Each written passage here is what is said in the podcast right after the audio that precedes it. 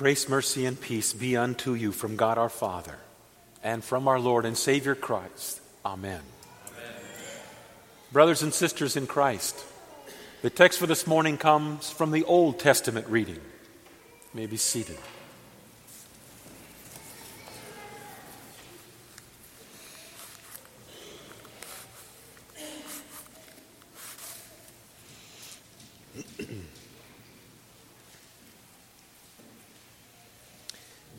James really did ah, place it right there in our hearts, didn't he?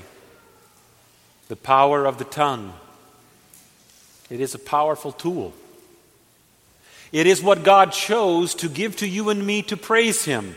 For as the psalmist says, and we say in our Matin service, O Lord, open my lips, and my mouth shall show forth thy praise. And yet, out of the same mouth that shows forth the praise to our God is the same mouth with which we crush other people. We crush also our most beloved of people, our family members, our spouses, our friends, our children and our parents.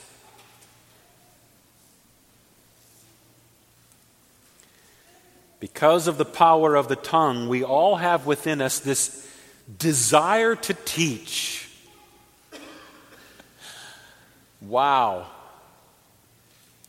I'm the youngest of four children. I have been taught by the best, trust me.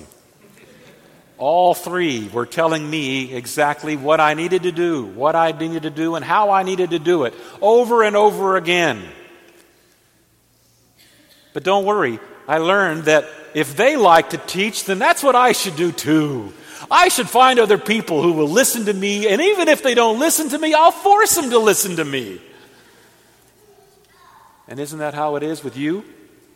Oh, you may not have a role as a teacher but let someone go through a difficult time, and isn't it interesting that all of a sudden your advice becomes a marketable commodity that raises so high you must give it. And in fact, you feel like you're not doing your job if you don't give it. And yet, you would be hard pressed to find anywhere in Scripture that says everyone should become a teacher. You would be hard pressed to find where it says everyone should offer their opinion at every turn.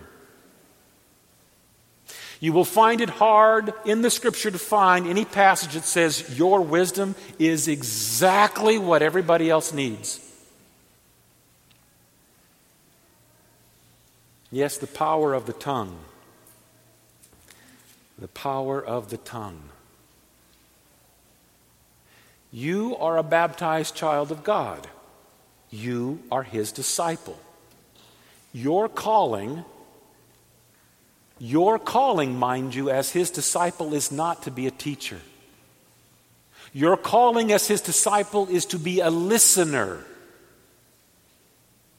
and a learner. A disciple is one who follows the teaching of somebody else. You are the disciple of your Lord Jesus. Your wisdom submits to his wisdom. Your insight submits to his insight. Your ability to communicate must submit to his. Which is why he said, Jesus, before he was incarnate, through Isaiah, The Lord God has given me the tongue of those who are taught, that I may know how to sustain with a word him who is weary.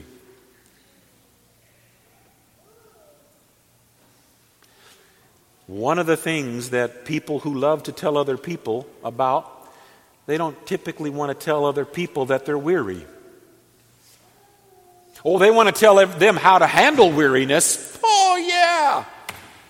You tell someone you're weary, they're going to be willing to tell you how to get unwearied with all kinds of great wisdom, many of it very good. But they don't tell you that they're weary, do they, very often? And yet it was Jesus who said, Come unto me, all you who are weary and heavy laden. So if we don't acknowledge our weariness, what does Jesus have to offer us? It was Mary who, at the feet of Jesus, showed a disciple's posture. Sit down and listen and learn. Martha thought, I need to get things done. How does the world function without Marthas? How does your soul survive without Mary? It doesn't. We have to sit at the feet of Jesus and learn. And do you know when we're the best pupils of all? When God has our complete and total attention because He has sifted us in the crucible of life as His baptized child. That's when our attention is the most rapt and focused. To be a good teacher really implies that you're even a better pupil than you are a teacher. A pupil's always listening, and a pupil is always learning. Well, at least most of the time. You see, there's two kinds of people whenever someone is teaching. Ask any teacher. There are two kinds of kids out in the classroom. The kids that the teachers love are the quiet ones who don't say anything and listen. They have no idea if the student is going, blah, blah, blah, blah, blah, blah, blah, blah. But I'm going to smile and let you know that I'm listening to you. The kids that typically get the most of the teacher's aggression are the kids who they don't want to shut up because they want to be heard. But simply because they're the ones talking doesn't mean that they're also not the ones listening. And simply because the one who's quiet doesn't mean that they're so attentive and soaking it in either. It is our heart that matters. So, what does God do to make sure He has our attention? But sift us, temper us, try us, and test us. And then, wow, do we listen?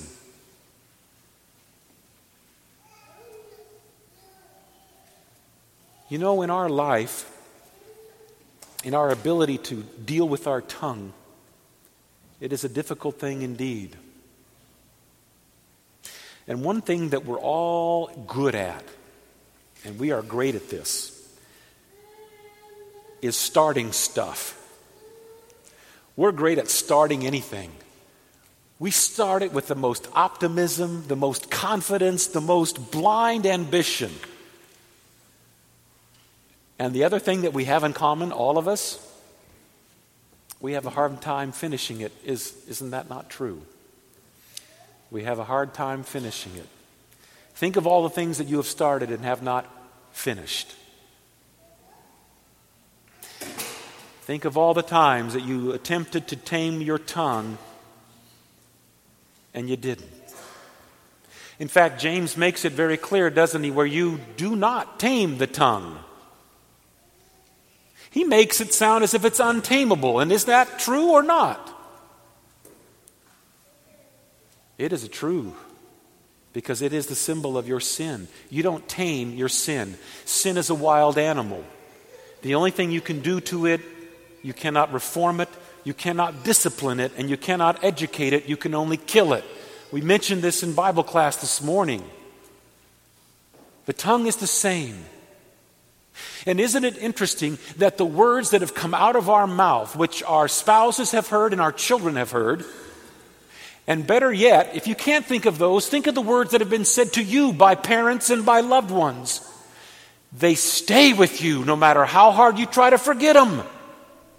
The words that you have said and the words that you have heard stay with you. The power of the tongue. leaving us very confident that we have nothing but forgiveness to rely upon. Jesus' tongue was perfect. That's why it says in that text, The Lord God has given me the tongue as of those who are taught. I'm faithful with my tongue. For all the times that yours and mine should have shut up and it didn't. For all the time where we said the right words, but our heart was far from them. For all the times when our tongue didn't say a thing, yet we thought it. Our Lord's tongue always gave grace and nothing but grace. In the midst of all of our times, when we think of our tongues, we know they don't give grace at every turn. And yet, He opens our lips and gives us the ability to show forth His praise. Not because we have this welling up within us, but because He places upon our lips the words to speak. The exact words He has spoken to us, do we speak back to Him?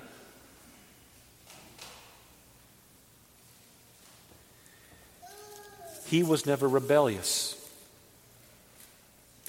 Rebellion, as I said earlier, comes in two forms the quiet rebellion. I'm going to listen to everything you say and smile and nod, but in my mind I am saying, I will do what I darn well please. That's rebellion. That is as rebellious as someone who says, when you're explaining something to them, I got it, I got it, don't worry about it, I understand. It is just as rebellious. It's just a quieter rebellion. Jesus never, ever rebelled. He listened and hearkened unto the voice of his Father. He obeyed him, submitting his will to the Father's will. He did not rebel to God's control over his life, the Father, and the will that the Father had for him to accomplish. In the midst of his not finishing, no, he always finished. You see, when you and I are up against a struggle, the disgrace and the spitting it speaks about, the humiliation that it speaks about in the text, you and I say, Game over, I'm out of here. I don't need to put up with this. And we haven't finished many things. Oh, we love self righteousness about finishing, don't we? I can say, I've never committed to divorced with my wife, I'm still married. And yet, I can tell you, she'll tell you, how many times that I have not treated her lovingly and not honored her as I ought. Isn't that just as grievous of a sin? Self righteousness, finishing things, only Jesus has finished it. And only Jesus does not have self righteous. Only you and I do. So he yields his cheek and humbles himself and is shorn of his beard. He offers the other cheek so that he can be humiliated again because that is the will of the Father for him. For all the times when you and I won't allow it and balk at it.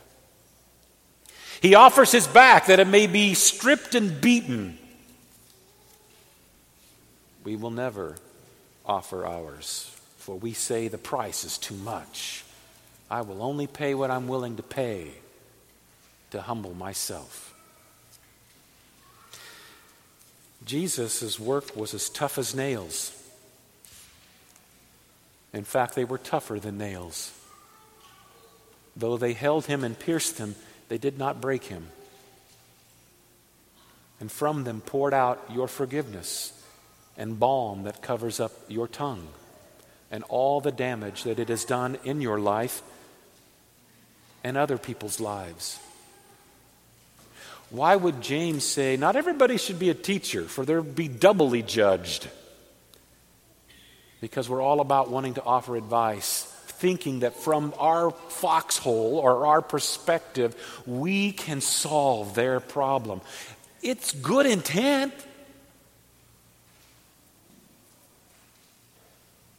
Your calling as a disciple is not to speak, but to listen. Your calling as Jesus' disciple is to be a learner, not a teacher.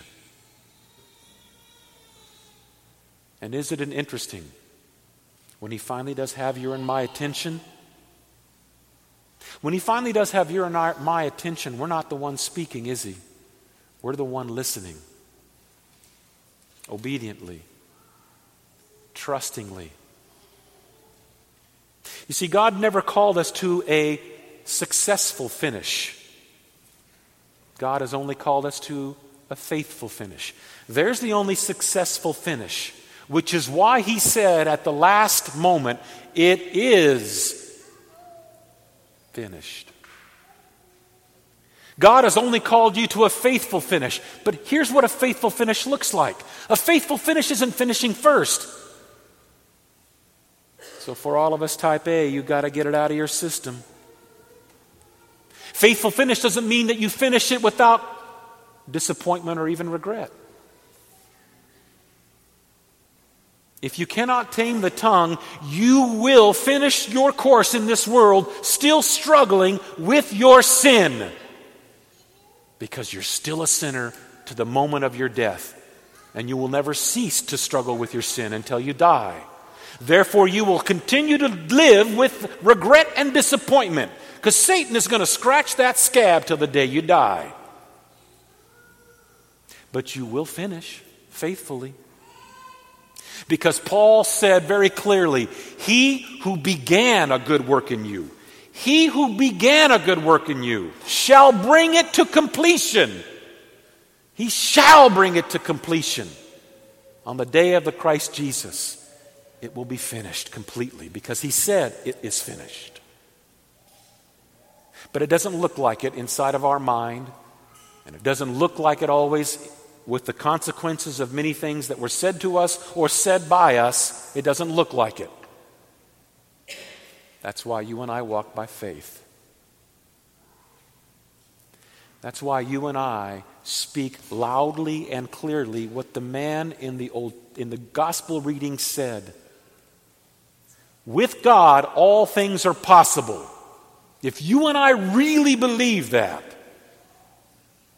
and we do, then we also believe we still have doubt within us.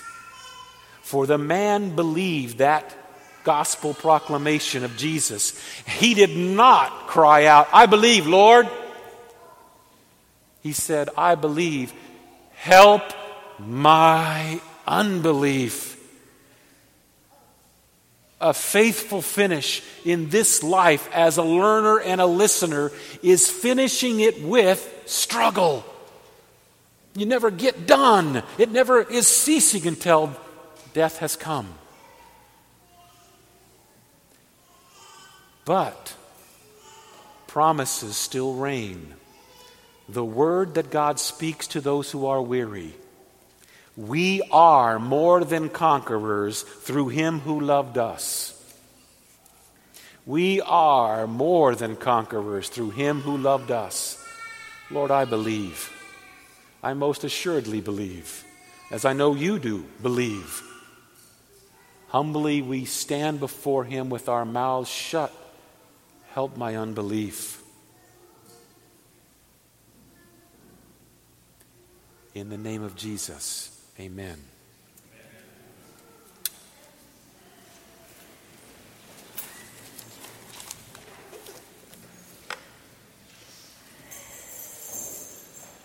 The peace of God, which passes all understanding, keep your hearts and your minds on Christ Jesus to life everlasting.